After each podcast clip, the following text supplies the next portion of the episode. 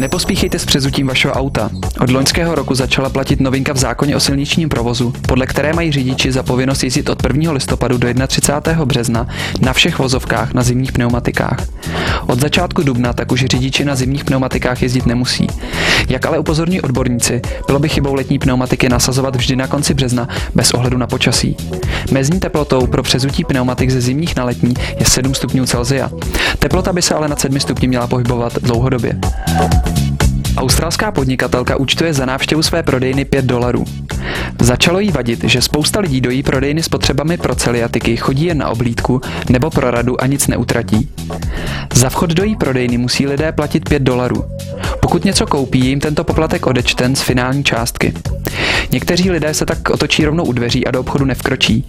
Jiní ale neváhají zaplatit a při seznámení se s účelem zavedení tohoto poplatku jsou s majitelkou obchodu solidární.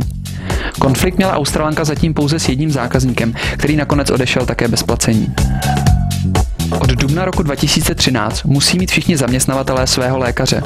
A to bez ohledu na to, zda se jedná o zaměstnavatele, který má 500 zaměstnanců nebo pouze jediného.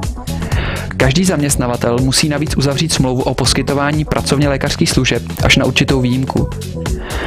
Na základě zákona o ochraně veřejného zdraví se zaměstnanci dělí do kategorie první, druhé, druhé rizikové, třetí nebo čtvrté.